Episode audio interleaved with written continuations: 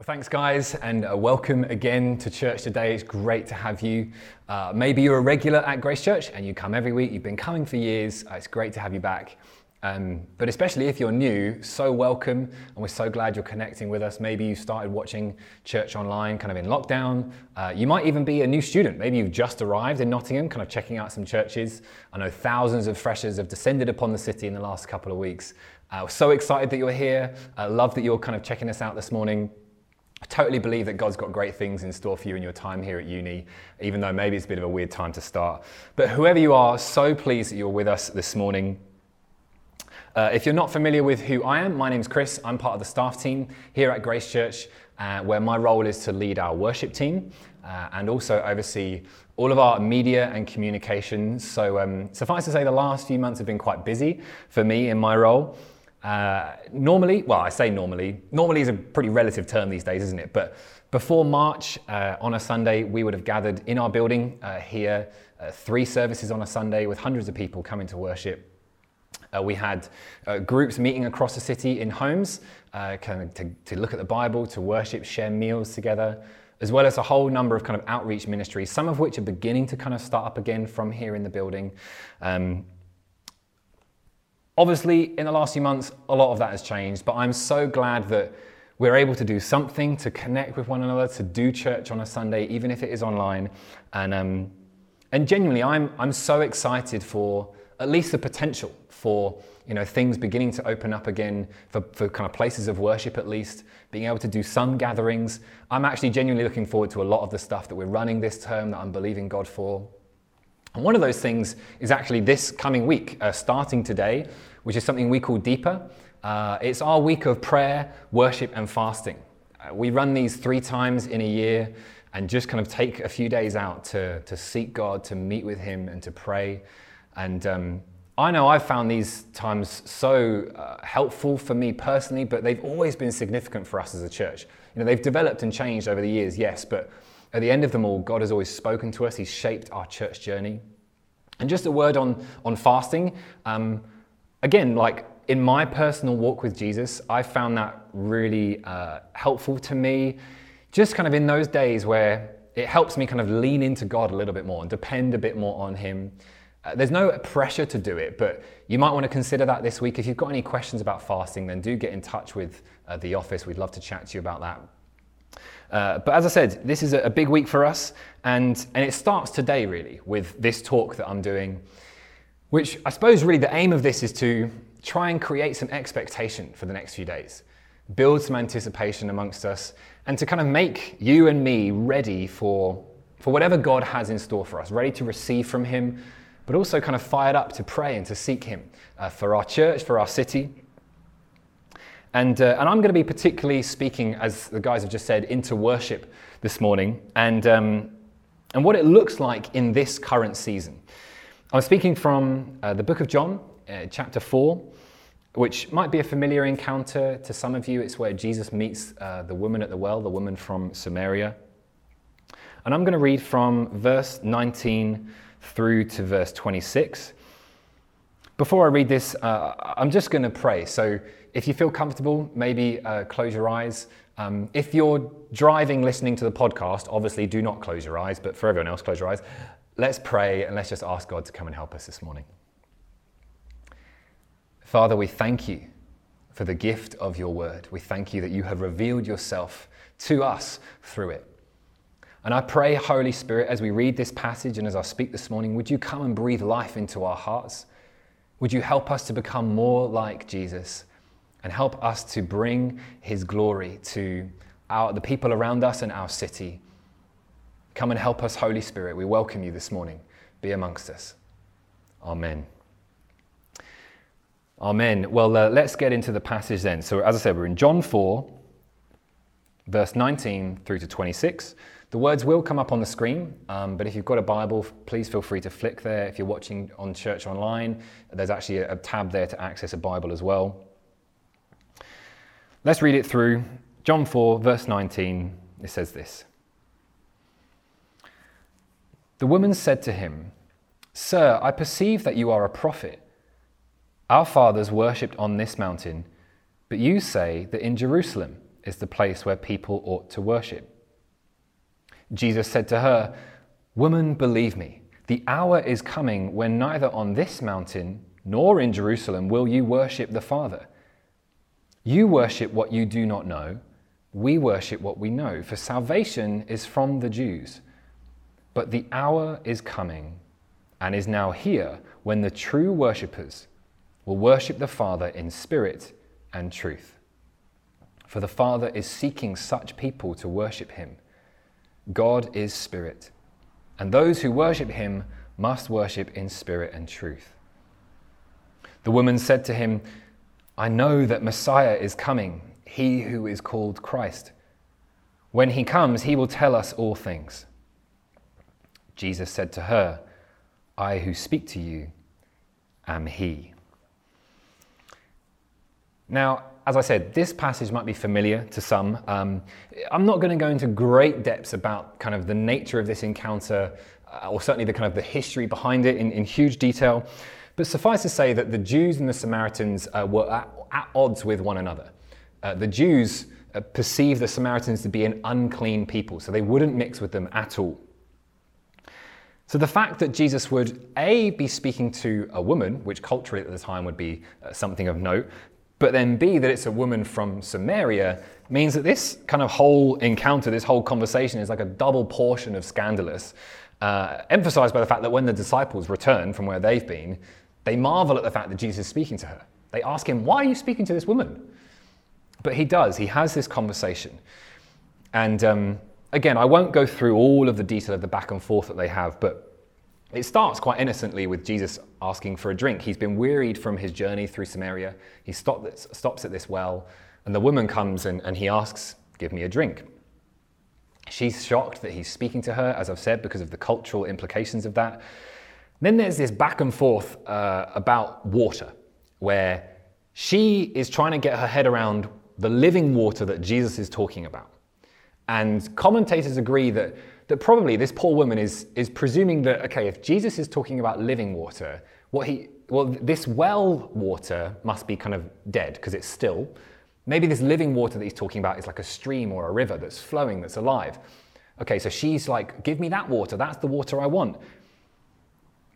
He then goes on to say that this living water can offer eternal life. And the woman just gets very confused, doesn't understand what's going on. So Jesus changes tack completely. He cuts right through the noise of that pretty earthly conversation from her point of view, and he confronts her lifestyle and ultimately confronts the state of her heart. That is Jesus' primary concern. She then kind of tries to buffer that conversation where he uh, recognizes and sees that she's had multiple husbands. The man she's with now is not her husband. She tries to like change the topic. Okay, she's like, I see you a prophet, but hey, Let's talk about worship. So she changes the, the, the course of the conversation again. And she starts talking about worship and specifically its location, where it ought to take place. That's the language that she uses. And then Jesus takes this opportunity to challenge her understanding of, of who he is and what is to come, the new age of the kingdom that he is bringing about. And before we get into the detail of what's going on, I just think it's worth just kind of giving the plaudits to Jesus here for what can only be described as conversational gymnastics. I mean, the guy starts with, Give me a drink, manages to get her, probably in the space of like 30 seconds, all the way up to the complex nature of how mankind and humanity is to relate to and worship the infinite God of the universe. I just think that is quite a remarkable feat of conversation right there. So, um, well done, Jesus, but that's not what we're going to focus in on.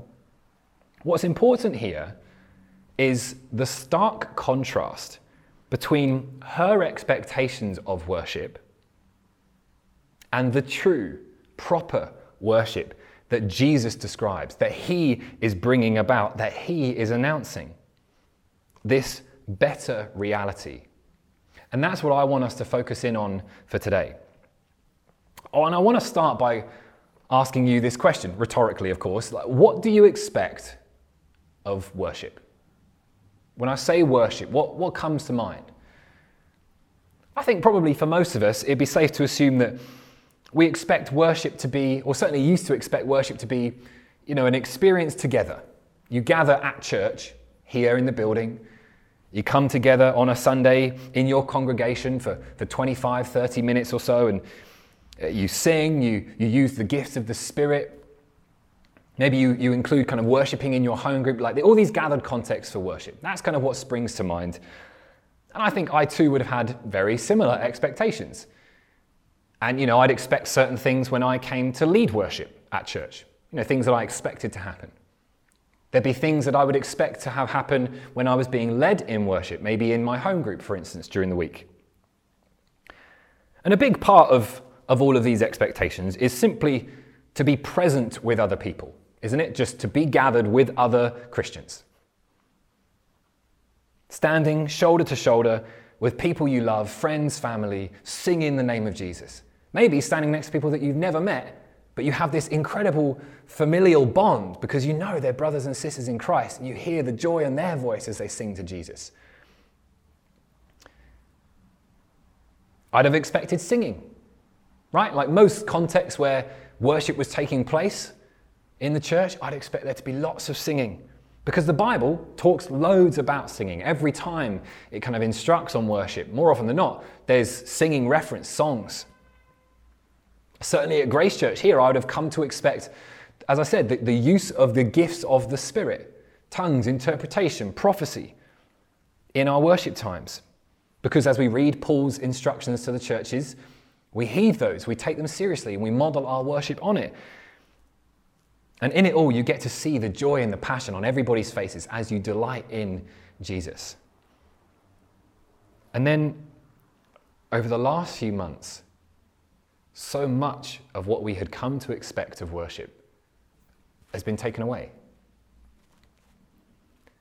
At first, it was simply being together.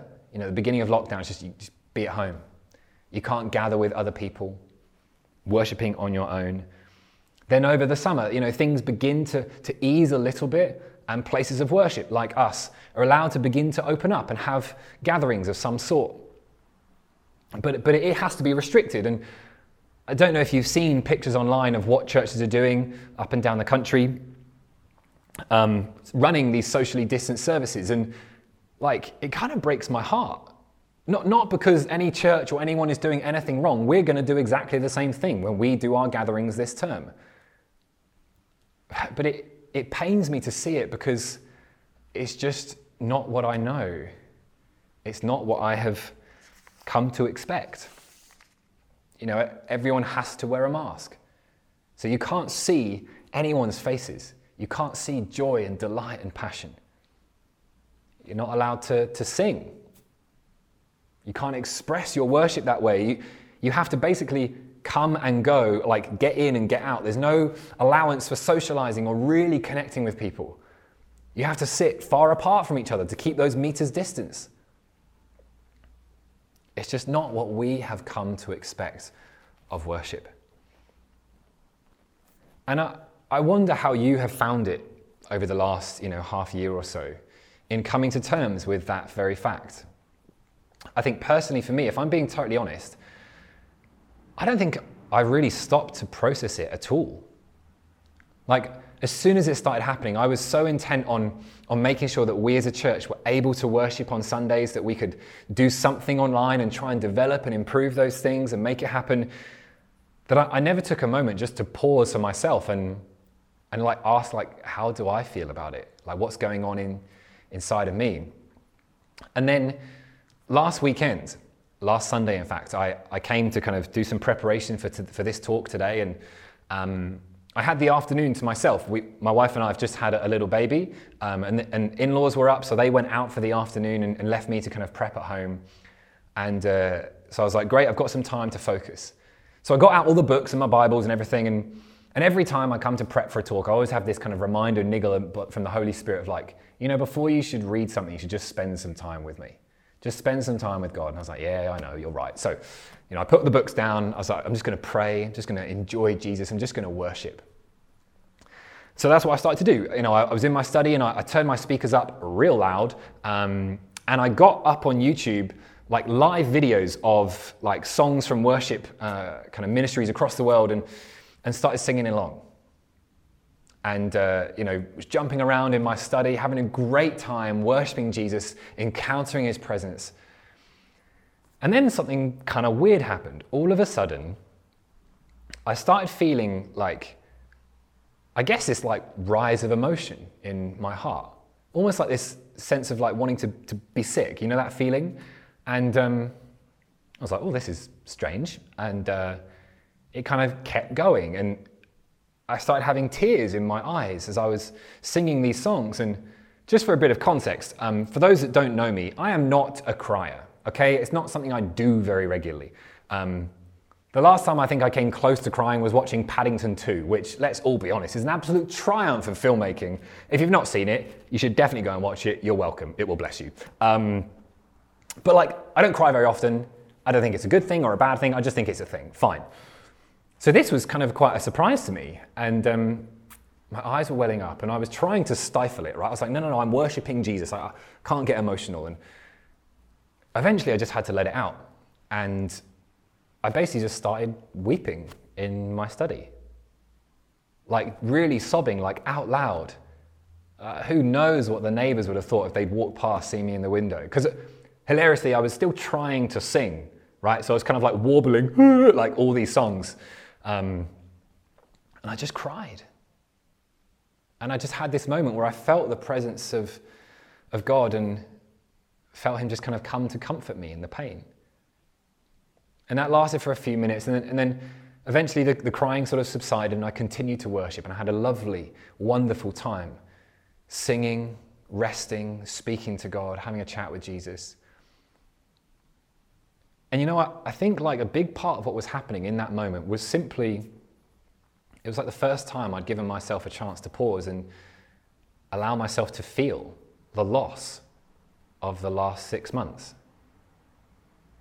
I feel the pain of it. I think it was mourning, like grieving what I feel has been like taken away from me. And at the end of it, I, I felt like the Holy Spirit just had gently been there and like saying, No, you, you need some healing in your heart. Let me bring comfort to you. And then almost just challenging me to just reset. And basically ask this question of me, which I want to pose to us this morning as well. Now, what are my expectations for worship going to be now? Like having mourned the loss of what has been, like what am I going to expect going forward? And to answer that question, I want to address the better reality that Jesus offers here in this encounter. Firstly, Jesus dismantles her location limited view of worship. You know, he says to her, uh, Woman, believe me. You know, it's almost like you have no idea that worship isn't going to be centered around a building and a place like these physical manifestations of worship. Instead, he's announcing a greater spiritual reality, a spiritual worship in a new age that he is ushering in the age of the Spirit, where the people of God become the temple and the focus of their worship is the man himself, Jesus, the Messiah, the Christ. See, Paul, in his letters to the Corinthians, he says, Do you not know that you are God's temple and that God's Spirit dwells in you? Like this better reality, it's not just limited to a building, this building, any building. No, no, no, no. Totally scattered into the people of God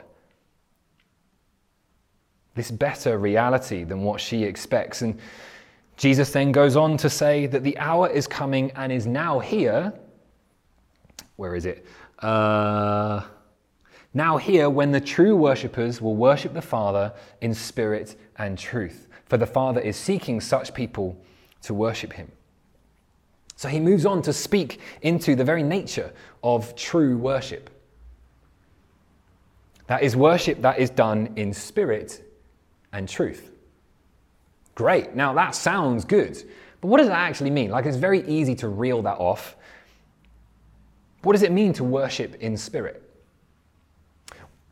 Well, excuse me, the preacher John Piper says to worship God in spirit means to be born of the Holy Spirit and therefore to be a living spirit. Before the new birth, all we do is go to church or go to the synagogue or go to the mosque, the temple, and act in the flesh. But when through faith in Jesus, the Holy Spirit gives us spiritual life, we are born again. We have a living spirit. We can worship in spirit. Our spirits are alive and we have God's spirit within. The point is that when we put our faith in Jesus, something happens inside, internally, where we were once just flesh, dead in sin. That's what the Bible says of us. All of a sudden, the Spirit makes us new, makes us alive. You see, Jesus isn't so concerned with the where, like these external measures of worship. He's concerned with the internal, with our hearts. In the book of Matthew, his account of Jesus' life, Jesus quotes the prophet Isaiah when he's speaking to the Pharisees. He's calling them hypocrites, and he says, This people honors me with their lips, but their heart is far from me. In vain do they worship me. His point is, you could have gone to church for years, could have been singing all the songs, kind of doing the right things, as it were, but if it wasn't coming from your heart, it was all in vain. It counts for nothing. It's about having a heart made new, being forever renewed day by day, and loving Jesus, the one that makes all things new. So you can have gatherings taken away, you can have your singing stopped, but the point here is from Jesus is that those things come second to a genuine heart response, a heart that is alive in Him. So that's what it is to worship in spirit, to, for it to come from the heart, a heart that is made new. And what about to worship in truth? Well, I think this, this one's possibly a bit more straightforward to kind of get our heads around. It basically means to worship by the book, right? Worship according to God's word, to the Bible. It is to know the true nature of God Himself as revealed in His word. It is to know the truth about the salvation that Jesus offers. It's to know the truth Himself. Jesus said, I am the truth. It's to know the true power of the Holy Spirit that lives within you and me. True and proper worship is to come not with empty words or pretense, but it's to draw on this back catalogue of truth that we have in the Bible. So, in some ways, I think you can think about worshipping in spirit and truth. It means to worship with all of your heart and your mind to allow the renewal of your heart to stir passion and zeal for God's kingdom. Love and devotion to Jesus and experience of his presence. It is to grapple with the infinite nature of the God who is the King of the universe and is also your Father. It's to know the person of Jesus who, who walks off the page into your life. It's to learn and understand the power of the Holy Spirit that lives within you. And it's as we engage our head, our understanding, and our hearts that we truly worship. you think, okay, that sounds great. But like, what difference does that make to me now in this season? Well, I think, like, for me, it almost makes the limitations that are imposed on us for worship at the moment, what we can and can't do, the rules and the regulations, it makes it all feel less like restrictions and more just like a diversion. Oh, oh, I can't worship like that anymore. I'm not allowed to do that. Oh, okay. Well, I'm going to choose to apply my head and my heart to worship in another way, in creative, new ways. So, like practically, this means that when you come to a gathering at church, instead of despising the silence and the moments of quiet, you embrace it and allow your heart to just pause and be still before God.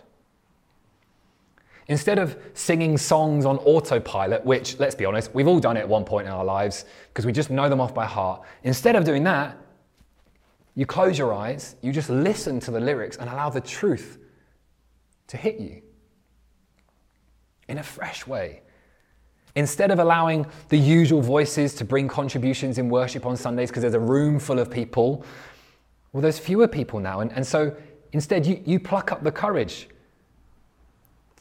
to bring a Bible verse that you love, a prophecy, tongues for someone to interpret. You just divert to a different form and embrace what there is. So the external, the, the method has changed, but the source hasn't. And I am convinced that, that if we see this moment as an opportunity to reset and, and strip back so much of what we relied on in the past, like all the things that we used to feature in church that have kind of been taken away, we will still have profound encounters with God. I think they'll be different, for sure but beautiful nonetheless. You know, instead of allowing the, the darkness of these days to take hold, we take heart. We believe what, what Ben spoke on last week that, that we, the church, are a city lit up on a hill, bright for everyone to see. That we beg to differ with the darkness as it encroaches on us we use this season, this time to, to reset. This week, even, that's what it's designed for, to kind of have a reset moment, to take the opportunity. So, to sign up for the gatherings, yes, but even if you can't come into the building, to take time at home to be with God, to come back to God. The one who is not bound by restriction, is not limited in what He can do and come back and offer Him our hearts and our minds and allow Him to shape us in a brand new way. And as we do that as a community, we will become the true worshippers that Jesus describes, that worship the Father in spirit and truth. Thank you so much for listening. I hope some of this has helped you. What we're going to do now is I'm going to hand over to Hannah and the band, and they're just going to lead us in a song. And I, I encourage you to start now, like allow this moment to be the moment your heart and mind begin to engage with God in a fresh way, to receive from Him, to come back to Him. Hannah, over to you.